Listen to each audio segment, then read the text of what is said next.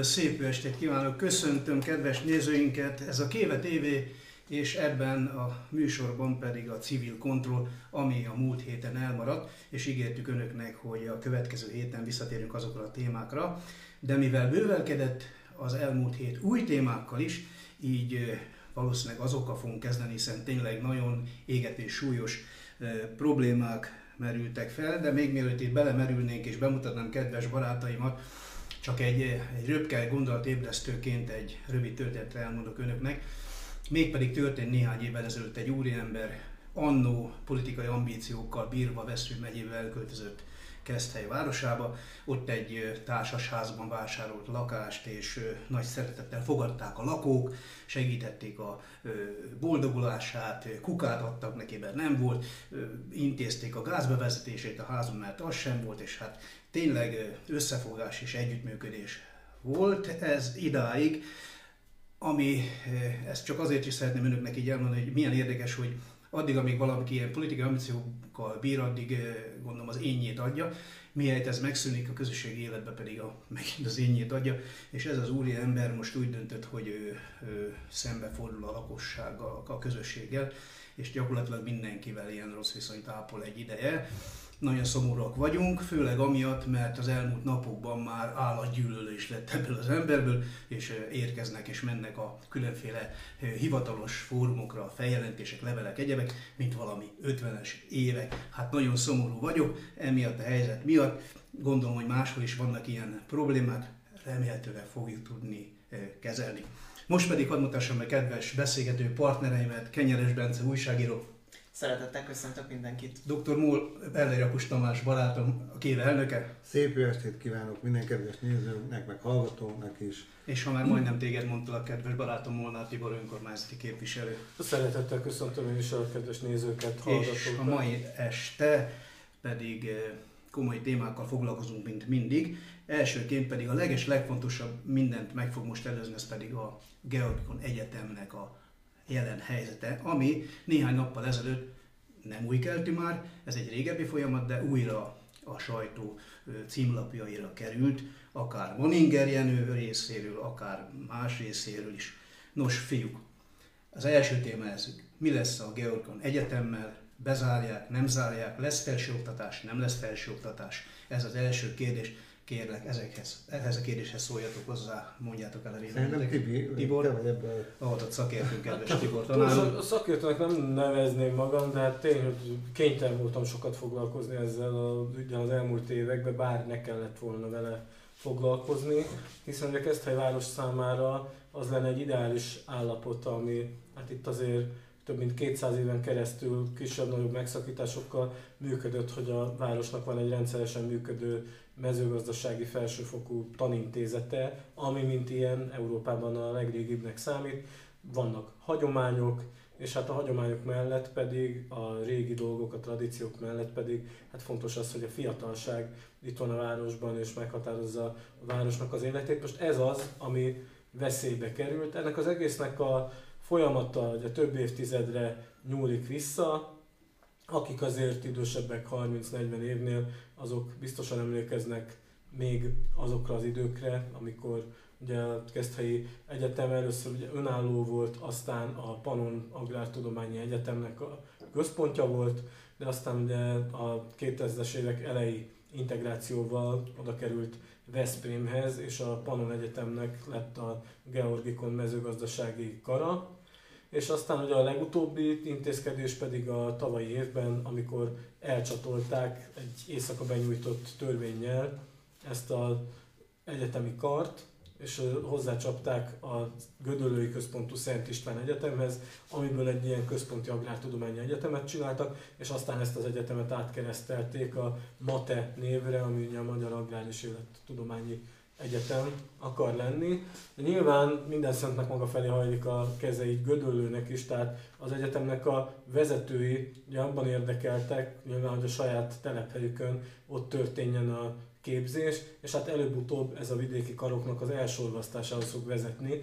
Olyannyira ez történik, hogy most már ugye a Georgikon nem is kar, hanem campus, ami ugye egy jóval kisebb rangú egyetemi egység, és nem dékánja van, hanem főigazgatója, ez szintén mutatja a visszafejlesztést. Ennek ellenére erre a nehéz helyzetben lévő Georgikonra rekordszámú jelentkezés és felvétel történt az idején. 300 fölötti létszámban vettek fel fiatalokat, akik hát az itt megmaradt oktatói állománynak a munkáját dicsérik. Az, hogy sikerült bevonzani ide színvonalas képzésekkel, és hát komoly marketing munkával olyan fiatalokat, akik itt képzelik el az elkövetkezendő 3-4-5 évüket helyen. Ez ugye mutatja, hogy ez egy jó egyetem, mindezt úgy, hogy a hajó már léket kapott, tehát nagyon sok vezető, oktató, technikai dolgozó, adminisztratív munkaerő hagyta el, volt, aki önszántával, mert érezte, hogy itt leépítés lesz, és hát voltak, akiknek megköszönték a munkát, vagy pedig esetleg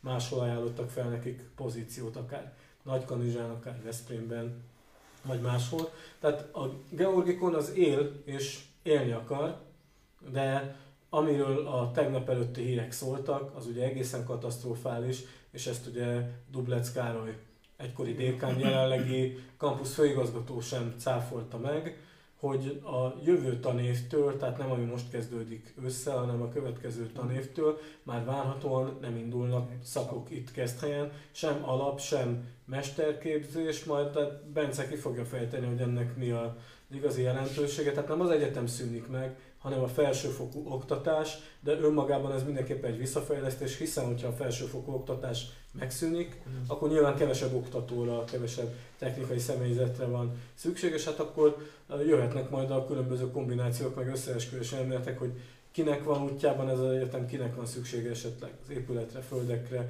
egyebekre, de én akkor átadnám nektek a szót. És még mielőtt átadnánk a szót Bencének, ezért tegyük hozzá, hogy Maninger Jenő ma kiadott egy közleményt, amiben hazugságnak nevezi mindezt. Tegnap volt. Tegnap, tegnap, tegnap, tegnap, tegnap, tegnapi nap, így van.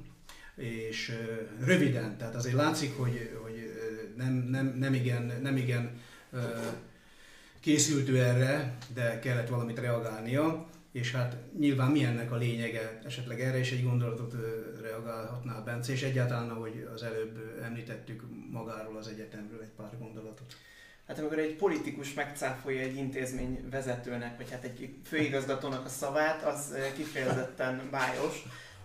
Én azt tudom mondani, hogy tehát, hogy a, politikának alapvetően nem szabadna beleszólni az oktatásba, és ott tartunk, hogy a politika határozza meg a felsőoktatást. Annak ellenére, hogy állami intézményekről beszélünk, az intézmények esetén minden esetben autonóm közösségekként kellene működnie, és az autonómia az azt jelenti, hogy az intézmények szabják meg azokat a kereteket, hogy hogyan folyjon az oktatás, miképp menjen a képzés, milyen képzések legyenek, a hallgatók is képesek legyenek a saját érdeküket képviselni a hallgatói önkormányzati közösség berkein belül, és az látszik, hogy az elmúlt időszakban, az elmúlt években folyamatosan építették le a Georgikonnak az autonómiáját, és nem csak kará, hanem kampuszá züllesztették, és nem csak a Georgikon esetén mondhatjuk el ezeket a folyamatokat, hanem országosan tapasztalható az, hogy centralizáció folyik, és a centralizáció mindig nagyon káros. Most láthatjuk azt is, hogy 8 állami egyetem kivételével mindegyik alapítványi fenntartás alá került Igen. a magánegyetemek kivételével ez se, Magyarországon. Ez, ez se politika. És hát ez se politika, tehát hogy nincs azzal probléma, hogy az egyetemek állami fenntartás alatt vannak, az a fő, hogy az egyetemek megőrizhessék az autonómiájukat, a saját szabadságukat, függetlenségüket, és ez sérül, és amikor egy képzést leépítenek, az sokszor hosszú éveken át tart, és ezt láthattuk a Georgikon esetében is, hogy 10-20 évre visszamenőleg elkezdődött a leépítés, és most értünk el arra a szakaszra, hogy már úgy érzik a politikai vezetők, hogy nincs szükség egy ilyen képzésre, ami egy súlyos seb a magyar felsőoktatás Bence, állam egyenlő Fidesz. Tehát azért ezt... Hát az a baj, hogy itt tartunk. Tehát... Amit a Bence mondott igaz, tehát az a, az a legnagyobb probléma, hogy mint hogyha az asztalos munkájába akarna beszólni a szakács, hogy milyen legyen az asztal a lába. Szóval, szóval az a, azt látom a legnagyobb problémának, hogy az nem baj, hogy állami fenntartás vagy egyetem, de a szakmaiságot, tehát egy egyetemnél, hogy hogyan kell oktatni, nem biztos, hogy német Szilárd ugye tudja majd megmondani, hogy hogyan jó az oktatás.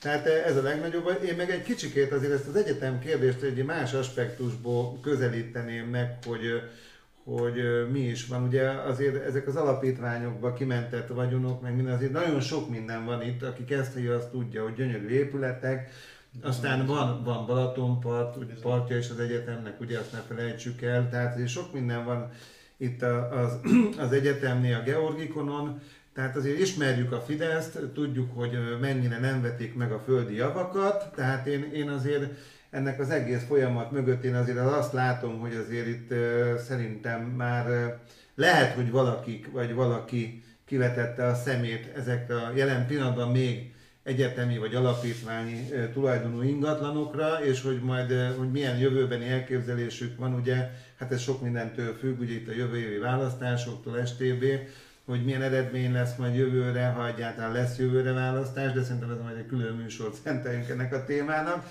De szóval visszatérő tehát az egyetemre, hogy, hogy azért egy egyetem itt kezdjen ennek a városnak a tradícióját kettő dolog adja meg.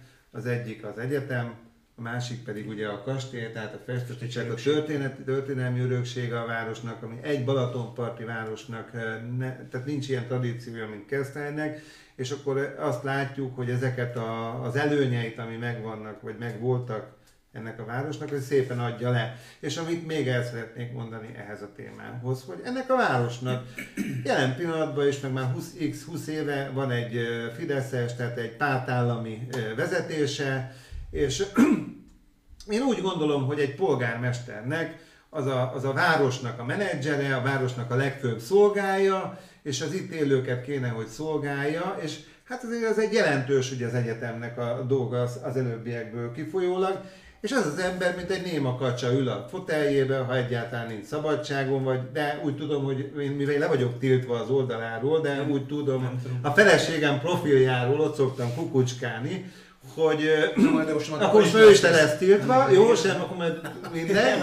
Tehát eh, ahogyan néztem, hogy egyszerűen csak megosztotta a Manninger Jenőnek a bocsánat, soványka kis magyarázatát, de én úgy gondolom, hogy én lennék ennek a városnak a polgármestere, Nekem a város első számú embernek mindent meg kellene mozgatnia, már levelet írni, minden olyan illetékesnek azért, hogy ez az egyetem megmaradjon, vagy legalábbis ne süllyedjen tovább. Vagy igaz? Dézsi Csaba András, vagy Cserpalkovics András mondjuk, így vagy van. akár Balaic Zoltán, és még mit csinál egy Vannak jó ember. példák, ahol, ahol állampárti vezető van, a Tibi is mondta egy-két példát, és ők azért kiállnak a saját maguk által vezetett településért. Hát, Nem úgy mindig. Itt lapul, mint az a bizonyos anyag a fübe. Hát ezt mondjuk már Ugye? Nagy Bálinton megszoktuk, de Tibi Sunyít, meg... lapít, és akkor nem tudom, hogy mire. Igen, annyit hagyd tegyek meg hozzá Tamás a szavaithoz, hogy egyébként a centralizációt nagyon jól érzékelhetjük az elmúlt években,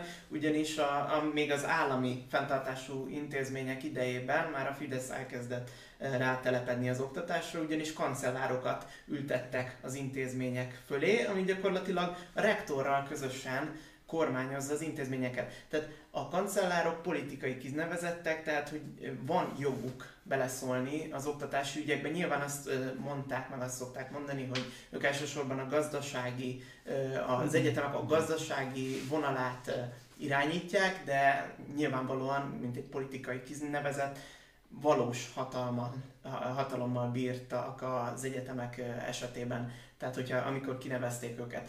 És most is nagyon jól láthatjuk, hogy például olyan politikai kinevezettek kerültek be az egyetemek alapítványaiba, az alapítványivá hmm. alakított egyetemekbe, mint például Miskolci Egyetem esetén Varga Judit, mint az egyetem... A nemzeti influencer. Igen, igen, tehát hogy politikusok kerültek be, és akkor most mondhatjuk, hogy igen, hát most uh, utóbb, miután uh, szegény uh, Kriz Lákos pol, Miskolci polgármester úr kiesett, és uh, meghalt.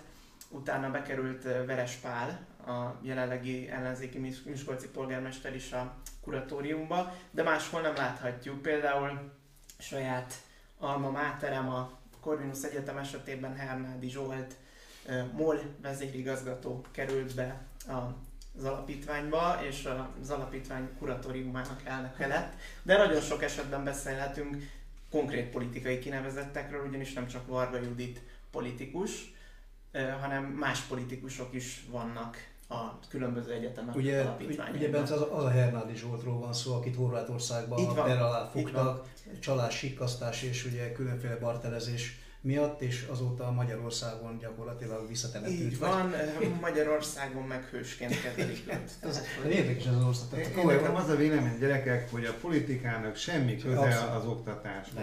Sem, a, se egyiket. Tehát Igen, a, tehát, hogy a, a, a, a szakmaisághoz Arról beszélünk, hogy az oktatás az egy szakma. az így van. Az és egy szakma, az, abban, abban, annak nincs köze a politikához. Fiúk, és akkor mi lesz a, mi lesz a, a igazgató státuszban dolgozó képviselőkkel például? Hát mi lesz a szegényeket? Hát most akkor, akkor most iskoligazgató leszek, vagy, vagy politikus leszek? Ez is egy nagyon érdekes kérdés, mert mennyire összeférhetetlen a két státusz valójában, nyilván nem, tehát törvények szerint nem, nem. lehet valaki iskolai igazgató és képviselő is, mint ahogy láthatjuk, ez helyen van erre két példa. Igen. és egyébként számos hasonló eset van különböző városokban, tehát ez nem kezd helyi egyedi sajátosság. Ennek ellenére én úgy gondolom, hogy ez egy kifejezetten perverz dolog, tehát a politikának nem szabadna semmilyen mértékben belefonnia az oktatásba, és egy képviselő sem legyen egy iskolai igazgatója. Nyilván egy tanár lehet, egy civil szakmája lehet valakinek, ennek ellenére ne legyen intézményvezető, én ezt fontosnak tartom. Igen. Ráadásul Tibi, előzőleg már, már beszéltünk róla, hogy 2016-ban te már egy újságcikkben kifejezted ebbéli aggodalmaidat, tehát hogy a nézők is értsék, ez nem ma derült ki, tehát ez már egy hosszabb, több éves folyamatnak a, a gyakorlatilag már a lecsengő részéről van szó, vagy hát nem tudjuk, remélhetőleg nem fog bekövetkezni, de hogy egy kicsit visszanyúlva az időben egy picit mondanál róla valamit, Tibi? Hát ez a 16-ban már ugye jöttek a hírek, én akkor kezdtem el a PHD tanulmányaimat, itt a Keszthelyi Georgikonon, a Festetics doktori iskolában, tehát viszonylag friss arc voltam az egyetemen, ugye nekem ez nem alma máterem, hiszen én ugye Pécset és Veszprémben végeztem a felsőfokú tanulmányaimat, tehát kicsit én ilyen idegenként mozogtam, de már kezdtem megismerkedni a belső viszonyokkal, és hát ugye valahogy mindig megtaláltak engem azok az ellenzékkel szimpatizáló emberek, akik hát így hozták a különböző híreket, hogy hát akkor most be fognak bennünket olvasztani Gödöllőbe, meg egyebek. Most akkor az életemnek abban a szakaszában választottak meg engem az együtt országos elnökségi tagjává, tehát ugye muszáj volt nagy politikai dolgokkal foglalkozni, és hát akkor én már jeleztem a párt vezetésének, hogy hát itt ebből valamilyen botrány lesz előbb-utóbb, és emlékszem is a napra, december 23-a volt, az akkori páromnál voltam Budapesten, és reggel fél nyolc körül jött Szigetvári Viktor pártelnöknek a telefonja, hogy hát Tivikém, balhé van a Georgikonon, nézd meg, hogy a Pravda milyen cikket hozott le, ugye akkor éppen a Magyar Idők volt a pártlap, a Magyar Nemzet akkor még Simicska újság volt, és hát akkor éppen ilyen kvázi ellenzéki szerepet töltött be a 2015-ös G-nap után akkor éppen a Simicska az O1G korszakát élte. Tehát a magyar időkben kijött egy cikk, ami hát nyilván ugye a Fidesz legfelsőbb köreinek a jóvágyása nélkül nem jöhetett volna ki, és ebben megszellőztették ezeket az egyetem integrációs terveket, hogy Központi Agrártudományi Egyetem, és akkor Moson-Magyaróvár, Keszthely, Szarvas, Gyöngyös, Kaposvár és még más képzési helyek, akkor ugye bekerülnek ebbe a pakliba, hát én akkor azt mondtam a páromnak, hogy drágám, akkor most te csomagolj össze a karácsonyi dolgokat, mert megyünk haza, én egy órát kérek, nekem ebben most itt intézkednem kell, és hát megírtam egy nyílt levelet Manninger Jenő országgyűlési képviselőnek, amiben hát felszólítottam, felkértem őt, őt nagy tisztelettel, hogy hát tekintettel kezdte érdekeire, illetve hát az ő professzor néhai nagybátyja Manninger Gustav Adolf érdemeire, hogy intézkedjen abban, hogy vesse latba a befolyását itt politikai nézetkülönbségeink ellenére, abban, hogy hát megmaradjon az egyetem itt helyen, és hát ne csatolják el Veszprémtől a kart, mert bármennyire egy kényszerházasság volt ez a Veszprémi, azért itt elég jó tudományos együttműködések, projektek kialakultak, pályázati együttműködések, tehát ezt az egészet, mint hogy fel is rúgták, ez óriási kárt okoztak pár évvel később.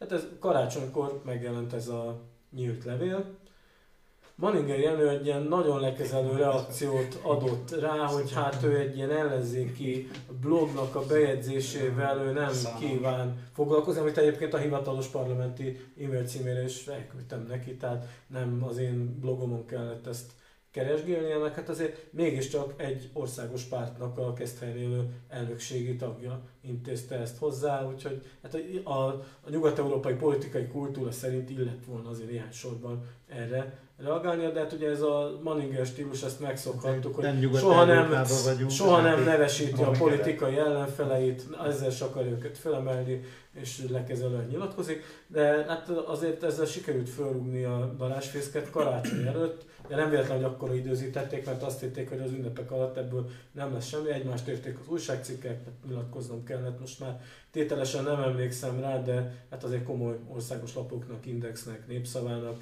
talán HVG-nek is, de hát egy 5 év távlatából mindenre én sem emlékszem, és hát ennek ugye lettek olyan vonzata is, hogy az egyetemnek az illetékes vezetői, akik közül van, aki most már nincsen az egyetemnek a kötelékében, mert ő is jó időben távozott, engem felelősségre mondtak, hogy hát én, mint egyszerű kis mezei PHD hallgató, hogy jövök ahhoz, hogy én rontom az egyetemnek az érdekét, mert különben is Palkovics Nertás jön január 6-án tárgyalni, és hát akkor hogyan veszi ezt ki magát, hogy itt ilyen lázongás van. Hát ugye Palkovics el is jött, és hát állítólag a zárt ajtók mögött elhangzott az a kérdés, hogy hát hol van az együttes kolléga. Mondták neki, hogy hát egy egyszerű hallgató, igazából nincsen köze az egyetem vezetéséhez, meg semmi. Tehát én kaptam ilyen baráti figyelmeztetéseket, hogy ne ártsam bele magam ebbe, mert hogy én ezzel csak ártok az egyetemnek. És elindítottam egy oldalt, ami hát most olyan 700 kedvelés körül van, el a kezekkel a Georgikontól címmel. Hát most egy másik ellenzéki politikai erő próbálkozik szintén egy ilyen csoportot létrehozni egyőre,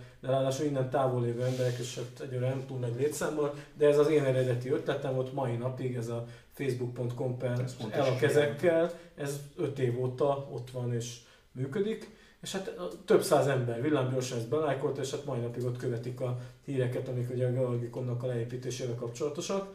És hát akkor kaptam érdekes Facebook üzeneteket ifjú titánoktól, akik hát azóta már így Fidesz közelben valamilyen tisztségeket elnyertek, akik hát teljesen ők, ők semlegesen, és hogy így meg úgy a hallgatói önkormányzat meg az egyetem érdeke, és hogy én itt ne izgálgáskodjak én itt az apró pártommal, csak ártok az egyetemnek, minek exponálom magam, Ebben hát azóta már elég erősen Fidesz közel lett legalább az egyik úriember, aki ebben írt nekem. Tehát ez így elindult, aztán ennek köszönhetően, vagy azért, mert ugye közeledett a 18-as választás, és nem akartak ebben konfrontálódni, az egy kicsit ezt az ügyet jegelték, de aztán ugye láttuk, hogy 2020-ban pedig újraindult. Tehát bocsánat, hogy ilyen hosszú voltam, de nagyjából ugye ez a történetnek a fonala, csak hogy értsék ezt a kedves nézők és hallgatók. És hát ne felejtsük el Maninger Jenő méretetlen érdemeit, amit egyébként én ne, semmi kétségem afelől, hogy ő e, ebbe Tudom, bőven benne hogy van, ne, hogy területesen is kezdetektől táptalajt adott, utat engedett, és meg is javaslatokat tett, ja, és ugye nyilvánvalóan, ugye, tehát hagyjuk ezt, a, ezt az álszent ö, ö, nyilatkozgatást itt a Facebookon, meg egyéb, hát ez úgy, úgy visz még nevetséges. Igen, nehéz azt elhinni, hogy egy országgyűlési képviselő, a körzet képviselő, ugye nem tud ezen. Hadd idézek néhány Facebook kommentet ezzel kapcsolatban. Hát ugye a, a legtipikusabb hozzászólás az, hogy körülbelül az volt, hogy lábon lőtték magukat ezzel a nyilatkozattal, de most mind, hát ugye Manninger Jenő honlapján is azért érkeztek keresetlen hozzászólások, nekem pedig van egy olyan rossz szokásom, hogy időnként narancsága háttérrel fideszes nagy gondolkodóknak a magas gondolatait megosztom, hát általában ugye Varga Judit állandó szereplő szokott lenni, de akár német Szilárdot is említhetném, tehát ilyen szellemoljásoktól szoktam idézni. És, és a vezértől is természetesen, mert azt nem lehet, hogy a vezért ne tiszteljük eléggé. Hát ugye ma reggel hirtelen felindulásból 6 óra 23 perckor közé tettem egy idézetet, egy szinte egy hozzám közel álló szellem óriástól. Lesz egyetemi felsőoktatás helyen felkiáltó jelen, Maninger Jenő. Nézzük, hogy tehát erre a nép hogyan reagált. Hát jöttek itt humoros válaszok, hogy Maninger Jenő lesz Keszthely. Igen, és is, még egy, is.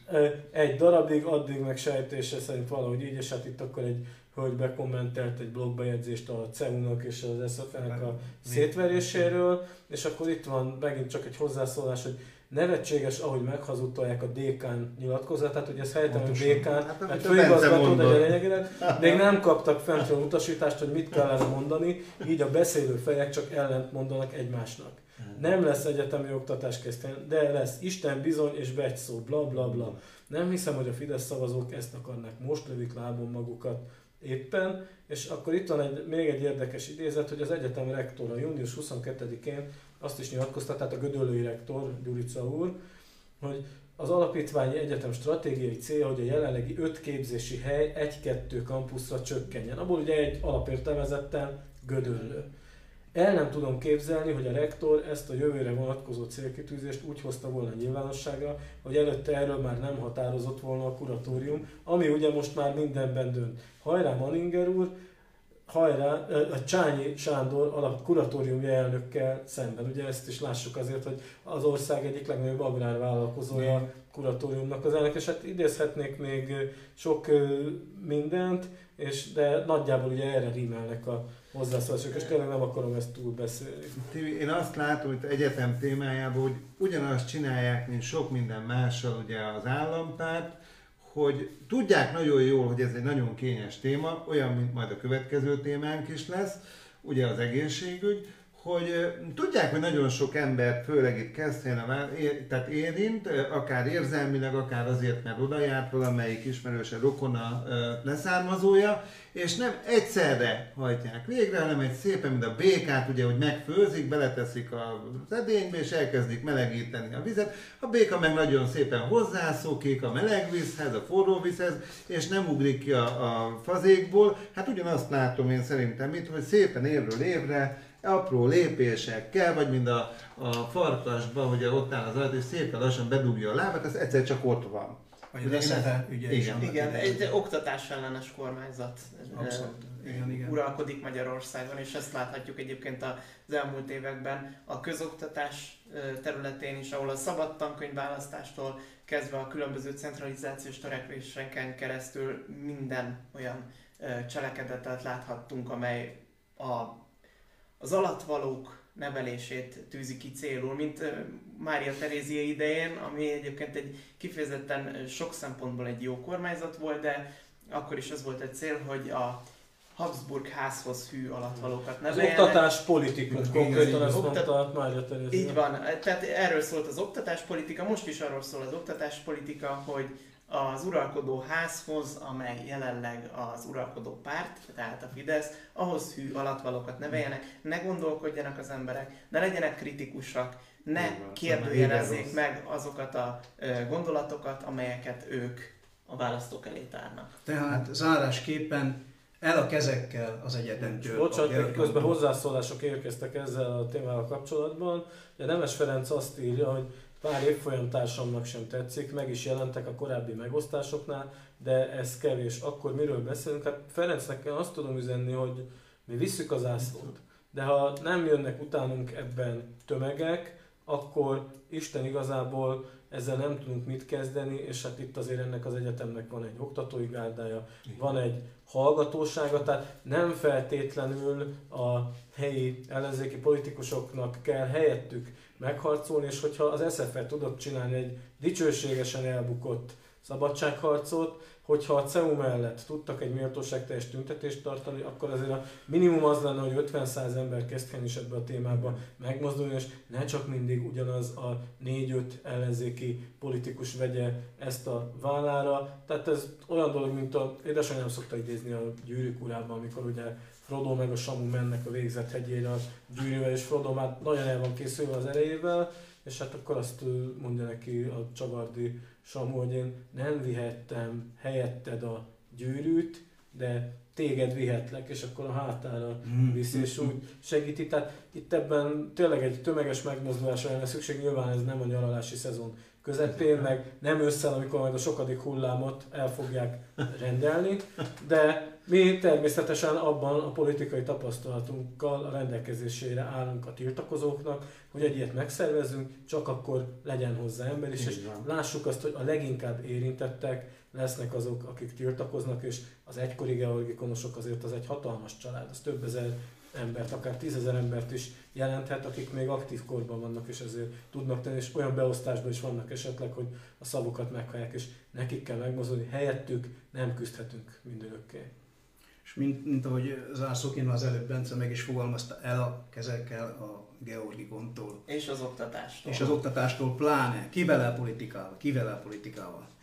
Tamás, az előbb említetted, hogy nem kisebb horderejű és fontosságú téma lesz a következő, pontosan így van, ami nem más, mint az egészségügy, és ez pedig a Zalaegerszegi kórháznak a traumatológiai osztályon történt tömeges felmondások, vagy egyáltalán a kórházban lezajlott hirtelen álláscsökkenések, vagy nem is tudom, hogy fogalmazzam, amire már volt egy, egy reakció hogy feltöltötték Pécsről, vagy most nem akarok utaságot mondani, mert ebben fog nekünk segíteni Benke Rihárd, a Jobbik megyei képviselője, illetve régió igazgatója, akit most fel fogunk hívni, és élőben kérdezzük Ricsit e tárgyban. Remélhetőleg itt lesz velünk hamarosan.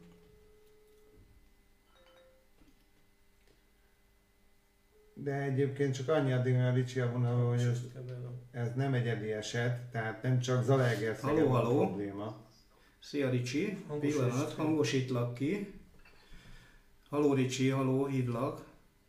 Igen, sziasztok. Szia Ricsi, bemutattalak. Légy kedves a hallgatóknak, a nézőknek egy rövid bemutatkozást még kérlek. Benke Rihán vagyok. János pontosítanék. Egyrészt ugye Zala megyei területi igazgató vagyok ugye a Alegerszeg megyei jogú városának vagyok ugye önkormányzati képviselője. Így a pontos, köszönöm. Igen. Azon kívül egyébként még annyit mondanék el, hogy az előző témához is egy picit visszacsatoljak. Ó, akkor megköszönjük, megköszönjük, Ricsi. Ugye építkezéseket helyen egyszer 2016-ban, illetve idén januárban, tehát a Georgikonnak a sorsa azért valamennyire, hogy mondjam, nekem is szívügyem, Igazából kiboncoltátok teljesen a témát. Én annyit tudok ehhez még hozzátenni, hogy hát igen, ez van, amikor ugye a hozzá nem értő párfunkcionárusok döntenek ugye például az oktatás területén, illetve a másik az, hogyha e, tényleg elveszti a Georgikon azt a dicsőségét, ami évszázadokon keresztül megvolt, az nem csak a Georgikonnak lesz fájdalmas, hanem Keszthely városának is. Abszolút, abszolút. Ricsi, nem akarlak félbeszakítani, csak a következő témánk hogy az egészségügy, mi már ezt előző megbeszéltük, ugye kedves nézőknek Igen. mondom, hogy fogunk találkozni telefonon. Egy pár gondolatot légy kedves, mondja nézőknek az Egerszegi Kórházzal kapcsolatban most jelenleg mi a helyzet, egyáltalán mi történt valójában? Hát most egy héttel ezelőtt beszéltünk volna, akkor még a végkimenetelére egy ilyen talán helyzet lett volna, hiszen augusztus 1-től most újraindult a traumatológia osztály, illetve ugye a korábban felmondott orvosok közül többet is visszavettek három kivételével. Tudhatjuk, hogy ez milyen módon történt? Hogy valamiféle ígéret, vagy fizetésemelés, vagy valami? Tehát valamilyen, valami csak történt a felmondások után, hogy mégiscsak tudtak maradni? Nem tudjuk.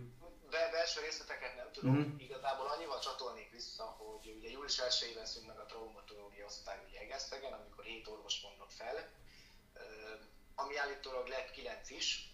Uh-huh. A lényeg az, hogy egy teljes hónapon keresztül ugye nem volt traumatológiai ellátás Zalaegerszegen. Hát egy megyei jogú városban, egy megyei kórházban nem volt traumatológiai osztály. Csak hogy érezzék a, a kedves nézők is, hogy ez milyen súlyos probléma volt egy megyei kórháznál. Az országos hírekben is benn volt, lehet, hogy ti is olvastátok, de ez konkrétan azt jelentette, hogy ha mondjuk valaki mondjuk Lentiben vagy Zalegerszegen eltöri a kezét, vagy eltörte a kezét, konkrétan egy Lenti illető is törte ugye a kezét, ugye szokásos eljárás az volt, hogy elvitték Egerszegre, és akkor ugye megműtötték. Na most ugye ezt nem tudták megoldani, el kellett vinni Szombathelyre őt, tehát alapvetően alsó hangon mondjuk fél óra többet időről beszélünk, még eljutott szombathelyre, akkor ugye szombathelyen megműtötték, akkor valakit ki kellett venni abban az időben a műtétből, kellemetlen volt a páciensnek, a hozzátartozó körnek, az orvosoknak is problémát okozott, plusz terhelést, nagyon-nagyon komoly problémát jelentett, ugye ez volt egy hónapon keresztül, és azt már ki is akarom fejteni, hogy alapvetően most egy kéztörésben még annyira talán nem vannak be az emberek, azért ha történik egy súlyosabb baleset, bár autóbaleset, leesik a tök mindegy, nem biztos, hogy egy fél órát még kibír mondjuk szombathelyi. Hm. És ugye voltak, csak hát napvilágot nem nagyon láttak, én is igazából csak itt Pegyka szintjén hallottam, hogy azért itt voltak nagyon súlyos egészségkárosodások az elmúlt egy hónapban. De azért annyit hadd tegyek hozzá, ha már itt beszélünk erről, hogy öm, például Egesztenyen, meg szerintem mindenhol, ha valamit át kell adni, egy méter járda szakaszt, nem tudom, ezt szalagot kell átvárni, 18-an tapossák egymásra, hogy ráférjenek a képre. Most, amikor ez a probléma megvolt, hát nem csak ez a probléma, nagyon sok másik probléma is, hát senki nem szólalt meg, senki nem tudott semmit, mindenki másikra terelte a felelősséget, akkor ez nem hozzá tartozik, akkor hát ez nem is az ő területe, és ugye az a lényege, végül is ez lett a megoldás ugye ennek a történetnek, hogy uh, itt azért ugye országos szinten beleavatkoztak ugye ebbe az egészbe. Nyilvánvalóan azért, mert ez nagyon nagy részt ülött a pajzson, nem csak egészségügyi szempontból, hanem politikai szempontból is, és hát ugye országosan beleavatkoztak, és július közepe második felében volt az a hír, hogy hát általában az orvosok valahogyan meg tudtak egyezni ugye a vezetőséggel. Én azt gondolom egyébként, hogy itt a, az országos politika, ha lehet így mondani, kicsit ráhatott a helyi vezetésre, és akkor valahogyan sikerült kompromisszumot kötni, és végül is ennek a kompromisszumnak lett ugye az a végeredmény, hogy három orvos nem vettek vissza, miközben egyébként mindannyian visszamondták ugye a felmondásukat, a többit visszavették, és ugye a Pécsi Tudományegyetemmel kötöttek egy megállapodást, és most egyébként van is egy osztályvezető főorvos, elméletileg az osztály most működik, de azért azt hozzáteszem, hogy az alapvető a július 1 előtt meglévő problémák azok továbbra is megvannak. Amikor kirobbant ez a probléma, és ugye erről beszélgettünk, cikkeztünk, én most is azt tudom mondani, hogy persze működik, de hogyha lehet, senki ne legyen beteg, és senkit ne érjen sérülés, és ne kerüljön kórházba. De ne csak Zalaegerszegre, helyre se kerüljön, meg szombat, meg sehova se. Ricsi, köszönjük szépen, hogy a rendelkezésünkre álltál, nagyon kedves vagy. A későbbiekben, hogyha esetleg úgy gondoljuk, akkor továbbra is tudunk-e téged hívni, keresni egyéb ilyen témában, amivel te tudsz nekünk segíteni. Természetesen, nyugodtan, sőt örülök is neki, hogy további jó munkát. Köszönjük szépen, köszönjük, köszönjük szépen, szia, szia, szia, szia, szia. Gyorsan lekapcsolunk. Hozzátéhetem, Ricsi elmondta, azért ez nem csak nem csak Zalaegerszegi probléma, nem csak Zala megyei probléma, mert ha a sajtót nézzük, azért azt na, minden nap lehet olvasni olyat, hogy különböző kórházakban, hogy leállnak különböző osztályok, és hát amit a Ricsi is elmondott, azért az még egy szerencsés eset, hogyha valakinek csak a keze törött el, amit a Ricsi itt említett, ugye? Na most még, még gondoljunk bele egyébként, hogy a mostani helyzetben is, amikor milyen áldatlan állapotok vannak, akár az emberhiány, eszközhiány és minden egyéb mellett, a betegség az továbbra is működik. Most nem csak Covid-ról van szó nyilvánvaló, hanem úgy általában az emberek megbetegszenek és kórházba kerülnek. Én itt János konkrétan most arra most olvastam mai nap, hogy például Haholtnál a 74-es úton volt egy frontális baleset, ugye, ami megszűnt, tehát ugye pont a baleseti, tehát a trauma, traumatológiai osztály, na most, hogy ott az a szerencsétlen meghalt, de tegyük fel, hogy, hogy, hogy, nem, hogy lett volna szerencsés, nem halt volna meg. Na most azt az embert, ugye amíg Zalaegerszegre elviszik, az mondjuk 10 perc, onnan, ha ott okay. menő, így meg szombathelyre kellett volna vinni, vagy, tehát ami azt mondom, hogy nem mindegy egy ilyen baleset következtében, hogy mennyit kell utaztatni azt a szerencsétlen. Tehát itt életekről van szó. Igen, és, igen. Ugye, és az az elképesztő, hogy azokat a civileket és politikusokat meg meglincselik, akik halálkórházakról beszélnek, mert hát egyszerűen nincs egészségügyi ellátás, megfelelő színvonalú egészségügyi ellátás sok intézményben, sokszor nem látnak el, nincs megfelelő orvosi felkészültség, nincs megfelelő Négy kortelemre van egy nővér. Igen, igen, és ilyen szempontból nem meglepő, hogy sokan halálkórházakról beszélnek, sokszor kezdhely esetében is, ugyanis nem kapják meg sokszor a megfelelő ellátást a betegek, amely sok esetben meg a halálukhoz vezethet. Sajnos. És, és én az a tapasztalatom, és kedves nézők, hogy nyugodtan írják meg a véleményüket, ha nem értenek egyet, de én, én, az én véleményem az, hogy mi olyanok vagyunk, hogy addig, amíg bennünket nem érint a probléma, tehát nem, nem kerülünk be az egészségügyi ellátórendszerbe, addig hajlamosak vagyunk felülni a propaganda tévének, vagy éppen a, mit tudom én, a másik oldal, amit elmond, de, de az a tapasztalat, hogy amiket az ember hall és tapasztal, hogy amit a Tibi is mondott, vagy a Bence, hogy a nővérhiánytól, szakszemélyzettől elkezdve az orvoshiányig bezárul. Sajnos ezek létező problém, problémák. Ugye itt most maradjunk akkor kezdhelyi viszonylatban az egészségügynél, Manninger Jenő pár hónappal ezelőtt örömmel átadott különböző új berendezéseket, emert, meg minden egyebet, csak arról felejtette nyilatkozni ez a jó ember, hogy arra az emerre, hogyha valakit mondjuk meg kéne, hogy vizsgáljanak, arra hónapokat kell várni. Ugye? De hogyha nem akarom, akkor elmehetek a klinikába, jó súlyos pénzekért, ott azonnal És nem csak hónapokat, hanem nagyon sok esetben éveket is kell várni. Ha jól emlékszem, talán a szürkehályog műtét esetén három év volt legutóbb a várólista, és ilyen esetben hogy várhatjuk azt, hogy a TB-nkből megfelelő ellátásban részesüljünk? Mi a fenének fizetünk egyébként TB-t? Ha egyébként is fizetnünk kell a és magánegészségügyi ellátásra. Ez nyilvánvaló, hogy a kórházaknak a lezüllesztése országosan ez már 20 évek óta működik, ez ezért van. Minél kevesebb legyen az állami finanszírozása a büdzséből, és menjen mindenki magánellátásba, ha van rá pénze. Ha meg nincsen, akkor sajnos szerencsétlen. De, de, de Bence mondottak, hogy gyerekek, akkor azt kell mondani, hogy nem vonunk le a fizetésetekből semmit, hanem sokkal egyenesebb piac, mindenki az egész takarékoskodjon, fizessen be egészségpénztárba, és a megbeteg a saját egészségügyre, akkor gondoskodjon. És hát ugye a hálapénz kommandó pedig van most, és Igen. hát láttuk azt, hogy értek is tetten orvost is, főnővért is, de hát könyörgöm, ez egy hát, hiánygazdaság, hogyha olyan. úgy nézik, a hiánygazdaság kitermeli a fekete piacot, és Abszolút. ez gyakorlatilag a szocializmus évtizedei óta Örökség. ez az emberekben benne volt, hogy ha mit tudom én azt akar, hogy a nővérek mondjuk kétszer forgassák meg egy nap az idős szülőt, hogy ne kapja felfekvést, akkor oda tesznek egy kis kávét vagy egy konyakot. Hát ha a főorvos úr még akkor is, hogyha gyógyíthatatlan betegről az, hogy nagyon sok helyen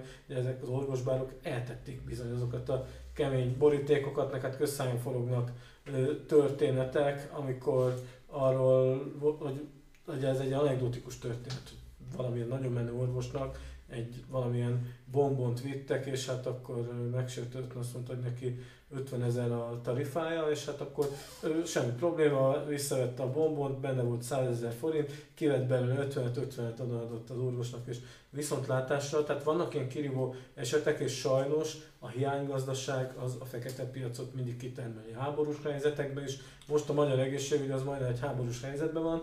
Én amikor kampány időszakok voltak, én nagyon sokat voltam pultnál, és hát nagyon sokat találkoztam olyan öntudatos idősebb emberekkel, akik az életüknek a derekát, meg a legszebb éveit azért az előző pártállami rendszerben élték le, csak hát most kicsit fakult az a vörös, most már narancságos, ők köttek oda büszkén, hogy én Fideszes vagyok. és ezt egy büszkén elmondták, és hát én mondtam nekik szépen nyugodtan, bácsi meg néni, ha ne adj Isten bekerül a kórházba, akkor ott is mondja majd, hogy Fideszes, hát ha jobb ellátást fog kapni, főleg ha mondjuk egy olyan alul fizetett nővér, vagy egy kizsigerelt halára dolgoztatott orvos van ott az osztályon, akinek ez már mit tudom, a sokadik munkaórának, a sokadik betege, vajon mennyire lesz az protekció, hogy ő fideszes beteg hát. ettől? Tehát ettől attól, hogy valaki fideszes, az egészségügyi ellátás az nem lesz. De egy gondolatot még gyerekek, ehhez tegyünk hozzá például a házi orvosi rendszert.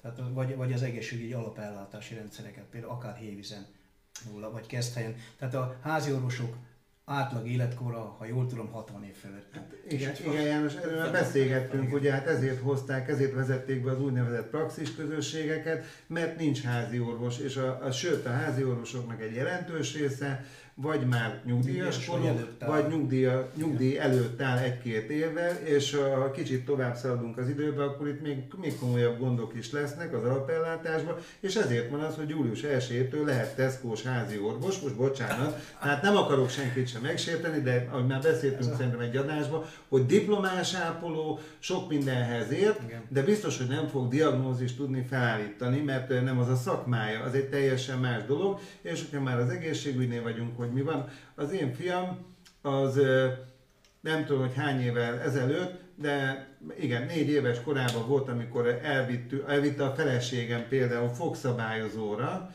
azóta hat év telt el.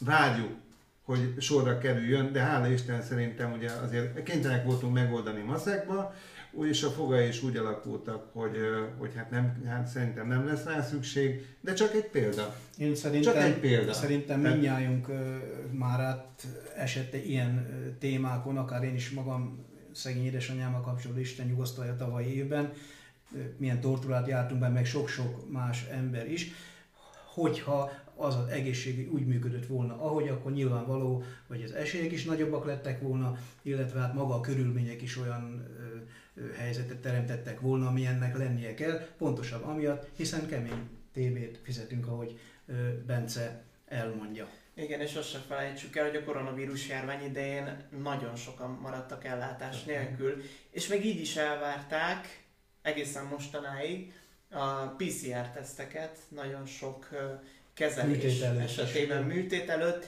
és úgy, hogy kifizettették a betegekkel a 20-30 ezer forintos összegeket, és most Kásler Miklósnak ezt a döntését a, talán az alapvető jogok biztosra uh, visszavonta, ugyanis Jé, jogellenesnek találta ezt az intézkedést, ami abszolút az is. Ugyanis belegondolunk, hogy azért, hogy ellátást kapjon a beteg, fizetnie kell, már azért is, hogy igénybe vehesse a szolgáltatást, mert PCR-teszt nélkül nem mehet be. Ez így jól is van, én ezzel egyet is értek, azzal viszont nem, hogy ezért fizetni kell, ugyanis nyugat-európai országokban, de nem is kell olyan messze mennünk, szomszédos országokban is sok helyen nem is kell fizetni azért, Igen. hogy a PCR-teszteket elvégezzék, itthon meg a szakma egyes tagjai meggazdagszanak emiatt, mert Hát ugye fizetni kell horribilis összegeket ezért. Nyilvánvaló. Hát azért szerintem ez azért, ez az alapvető jogok biztos azért mondhatta ezt, mert ugye az egészséghez való, egészségügyi ellátáshoz való hozzájutás, az egy alapvető, alapvető emberi jog, jog alapvető Igen. emberi jog, és ezt pénzhez kötni, hogy csak akkor, mert ugye a betegséget az senki se kívánja magának, tehát az úgy csak úgy jön sajnos, és még azt, tehát azért is pénzt kérni, hogy engem csak azért gyógy, akkor gyógyíthatnak meg, hogyha én kifizetem azt a valamit, mert azért valljuk őszintén, nincs mindenkinek Abszolút. Annyi, hogy ezt meg tudja hát, finanszírozni. És ez a fő, Semmi hogy itt most az állami Semmi. egészségügyi ellátásról beszélünk, tehát nem a magánegészségügyről, hanem azért, hogy az állami egészségügyi intézményekben ellássanak minket, azért ki kell súlyos tízezreket fizetnünk. És igen, és sok esetben előfordulhatnak olyan orvosok a hálapénz tilalom ellenére is, akik mégiscsak indirektel, de elválják azt, hogy valamilyen pénzen kívüli juttatásban részesüljenek, ezek után nehéz az átlag, illetve az átlag anyagi helyzetnél rosszabbul élőknek megfelelő ellátáshoz jutnia. Ne legyünk betegek, kollégák, és ne hagyjuk magunkat beteggé tenni, pláne. És ahogy így jó kiveséztük a, az egészségügyet, nem olyan túl sok időnk van már vissza, szemelgessünk néhány lakossági bejelentésből.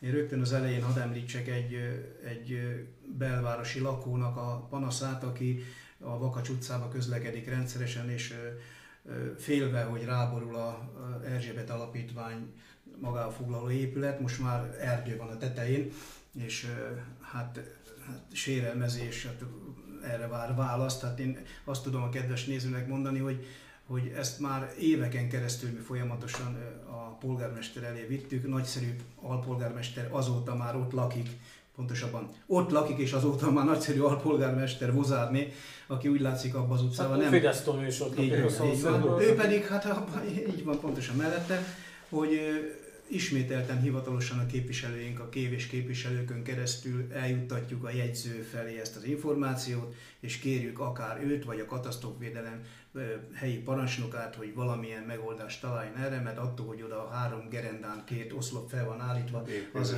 az nem, nem éppen. A másik pedig szintén, hát említettem Vozárnét, aki egyre népszerűbb lesz, úgy látszik itt a lakosság körébe egy nyílt levelet is tettek közé számára, nem tudom, hogy olvasta kedves Vozárné, amit nem akarok itt most felolvasni, lényeg, a, a lényeg hogy, hogy azt taglalja az olvasó, hogy jár kell az ő választási körzetébe, és, és figyeli azokat a helyszíneket, például az új játszótert, ami hetek óta tömbben van a kis szemetes tároló, üvegekkel, egyebekkel, a nagyszerű átadás megvolt, a szalagvágás, minden egyéb, illetve hát mi fog történni a Bakacs utca és a mellette levő több bekötő utcának a felületével, kedves hozzáállni. Ezt kérdezik öntől, hogy mikor lehet végre gyalog biztonságosan közlekedni ezekben az utcákban, mert önt azért választották meg, mert azt ígérte, hogy az önciklusába erre sor fog kerülni, kedves hozárni. Várjuk válaszát. Remélhetőleg igen, igen. Tibor, neked esetleg? A választók engem a örökös láger témával, a kísérleti utcai oldalával kerestek meg, Egyrészt ugye a szülők, akiknek a gyerekei jelenleg ugye a kísérleti utcai óvodában vannak beíratva, és hát most ugye más óvodai intézményegységekben kénytelenek lenni, hiszen ugye az óvoda az ismert okok miatt, az ismert mutyi miatt nem készült el. Tehát ők már azt fontolgatják, hogy hát amennyiben a katolikus óvoda elkészül, és hát jó eséllyel előbb el fog készülni ott a romos kis kastélyban, mint a félig felújított kísérleti utca épületbe, hogy akkor átíratják inkább oda a gyerekeiket, mert még az is jobb, mint messzire vinni őket, még az is így, hogy akkor átviszik őket a Tapolcai út túloldalára. Ez volt az egyik panasz, a másik pedig, hogy az épületnek az állapota tovább romlott, az állaga tovább romlott, ebben az ügyben én kérdést fogok intézni a Vűz Kft vezetőjéhez, hogy hát hogyan oldják meg legalább az állag megőrzést és az őrzést. A sörházza is, Tibi, bocsánat, mert mind a kettő ez a jelen. Amit az óvodánál, ami még a szembetűnőbb, hiszen ugye lakott területek vannak a körzetében, az az, hogy ott ugye minden állampolgárt megbüntetnek, ha háromszál parlagfüvet találnak a kertjében. A parlagfő, a vadkender és hát mindenféle zalai összefoglaló nevén a csekmet most már olyan méteres magasságot ért el, ott az óvodának a kertjében, és hát ugye körülötte lakóházak vannak, nyilván nagyszámú törvény alapján biztos, hogy van ott allergiás ember, ráadásul idősebb ember, kisgyerek is lehet, tehát azért ez annyira nem egészséges, ebben is intézkedni kéne, és hát egy pletyka is eljutott hozzám a lakosságtól, hogy hát a városnak az egyik közismert és nagyon befolyásos építkezési vállalkozója is már szemet vetett állítólag erre a területre, hogy ha már az óvoda ott nem valósul meg az alapvető konstrukciós hibák és a, hát az erősen leromlott állapot miatt, ugye hiányos tető, beázás, az OSB lapok már teljesen eláztak, hogy akkor esetleg ott az egy jó helyen lévő telek, és ott egy újabb társasház vagy lakópark tud majd felépülni, tehát ezek a hírek jutottak el mert egy korábbi probléma volt az, hogy a Goldmark utcában a fekvőrendőrt kértek a lakosok, korábbi probléma volt szinte, hogy a Zsidi útra igényelnek egy kutyafuttatót, hiszen ott ugye rengeteg házi állat van a Sorzadávid utcában. Tehát a, az élet nem áll meg a városban, illetve a városi parknak az állapotát tették szóvá többen, akár még Facebook bejegyzések és képeket is juttattak el hozzám, hogy hát ez is ugye a Balaton fővároshoz méltatlan állapotban van megint a park, nagyon szemetes, és hát bizonyos területeken pedig gazos is. Hát elég, elég szomorú, hogy egy vállalkozónak rögtön az eszébe, hogy ne, nem segíteni, vagy valami szinten tényleg javítani az ő tehetségével, vagy energiájával, hanem inkább majd hát, ha valami más lehet ott ókumlálni, meg majd különféle dolgok. De hát ez köszönhet nagyszerű Fideszes városvezetésnek. Tehát van még egy témánk, az nem annyira lakossági panasz, hanem inkább egy folyamatban lévő bűnügyi nyomozás, amiről hát konkrétumok nélkül csak annyit lehet tudni, hogy a városnak az egyik dohányboltját, azt tehát elég trükkös módon meglopta egy ott dolgozó alkalmazott a feljelentés szerint. Ugye az történt, hogy hát egyes vásárlóknak jóval több dohányterméket adott ki, mint amennyit kifizettek, és hát ezt így akkor gyakorlatilag az alkalmazottal összejátszva kivitték a boltból, hát a biztonsági kamera ezt rögzítette, de sajnos csak egy hétre visszamenőleg, hát most amit én tudok, olyan 4-5 millió forint közti a kárnak az értéke, és hát ebben az ügyben, ebben az ügyben nyomoz a rendőrség, de hát azt mindenképpen el kell mondani, hogy erről egyőre a hivatalos sajtóban semmilyen hír nem jelent meg, majd valószínűleg elképzelhető, hogy ha egyszer a szerkesztőség az augusztus folyamán összerakja a helyi hírlapot, akkor természetesen a vonatkozó törvények betartásával, amennyit erről meg lehet írni, az, arról az újság majd fog írni. Tamás. Tibi, most olyan jó témát pendítettem, és engedjétek meg, rohadtul kikívánkozik belőlem, hogy mondtad, hogy bízunk benne, hogy a rendőrség hogy nyomoz, és én bízom benne, hogy ezt a szerencsétlen egyébként megérdemli, mert lo, aki lop, ugye ben van a tíz parancsolatban is. Na de én a rendőr, nagyon remélem, hogy a rendőrség, mert említettük a sörházat, meg a kísérlet utcai akármi szégyent, amit kezdhelyen van. Nagyon remélem, hogy a tisztelt rendőrség vagy NAV, aki nyomoz ebbe az ügybe, ott is fel fogja tudni deríteni, hogy mi a turó történt, mert egyszerűen, ez, most Tibi mondtad, hogy és egyet is értek vele, csak számtalanszor azt látjuk, hogy a kicsi ember, nem kicsi, mert sok dohányt onnan kitettek abból a dohányboltból, a mértékét. Ez alapvetően egy hely, tehát nem egy mutista fideszes kedvenc, hanem egy tisztességes kis vállalkozóról van szó, egy vállalkozó. Így van. Na de hogyha megnézzük azt, hogy mekkora kárt okozott ez az ember, aki ott kidobta a dohányt, meg megnézzük azt, hogy a városnak milyen kára keletkezett Igen. ebből a két beruházásából, és emlékezzünk vissza, amit mondott a mostani városvezető? Hogy itt aztán a felelősség, meg így úgy, meg amúgy, meg a kárt, meg a kezd, meg, megvédjük megvédjük ezt hely. Na hát Na nagyon ez lesz a következő idézet. Azt a több száz millió forintos kárt, amit a városnak okoztak, hogy Nagy Bálint, Nagy Bálint, vagy ki, ki fogja visszafizetni? A portás? Vagy azok az emberek, akiket már a városházáról elüldöztek? Mert a városházán gyerekek olyan forgalom van az elmúlt mint nem tudom, hogy mi van ott. Ott jönnek, mennek az emberek, jelen pillanatban nincs főépítés, nincs építés, csoportosan mondanak fel az emberek, vagy nem tudom, hogy mit csinálnak, fogalmam sincs. Hát azért de, állásajánlatok megjelennek. De így van, de olyan forgalom van a városnak a honlapján, hogy csak nézzék az újságot, a Balatoni Józsikát, nézzék, kövessék. Ami Ez... témát megpendített Tamás, azt ígérem a kedves nézőknek, hogy jövő héten csütörtökön jól ki fogjuk vesézni. Tehát és utána járunk. Nagy Bálint polgármester közösségépítő nagyszerű munkáját, amit a város, városházán nap mint nap végez, mit eredményezett eddig, és hogy mire való ez az elvándorlás, illetve hogy, hogy nem, amikor mi bejelentettünk bizonyos ö, problémákat, akkor itt különféle mozgások indultak be, mint hogyha a süllyedő hajóról menekülnének egyes emberek, de még egyszer nem lőm le a point, ezt a jövő héten ö, ki fogjuk vesézni.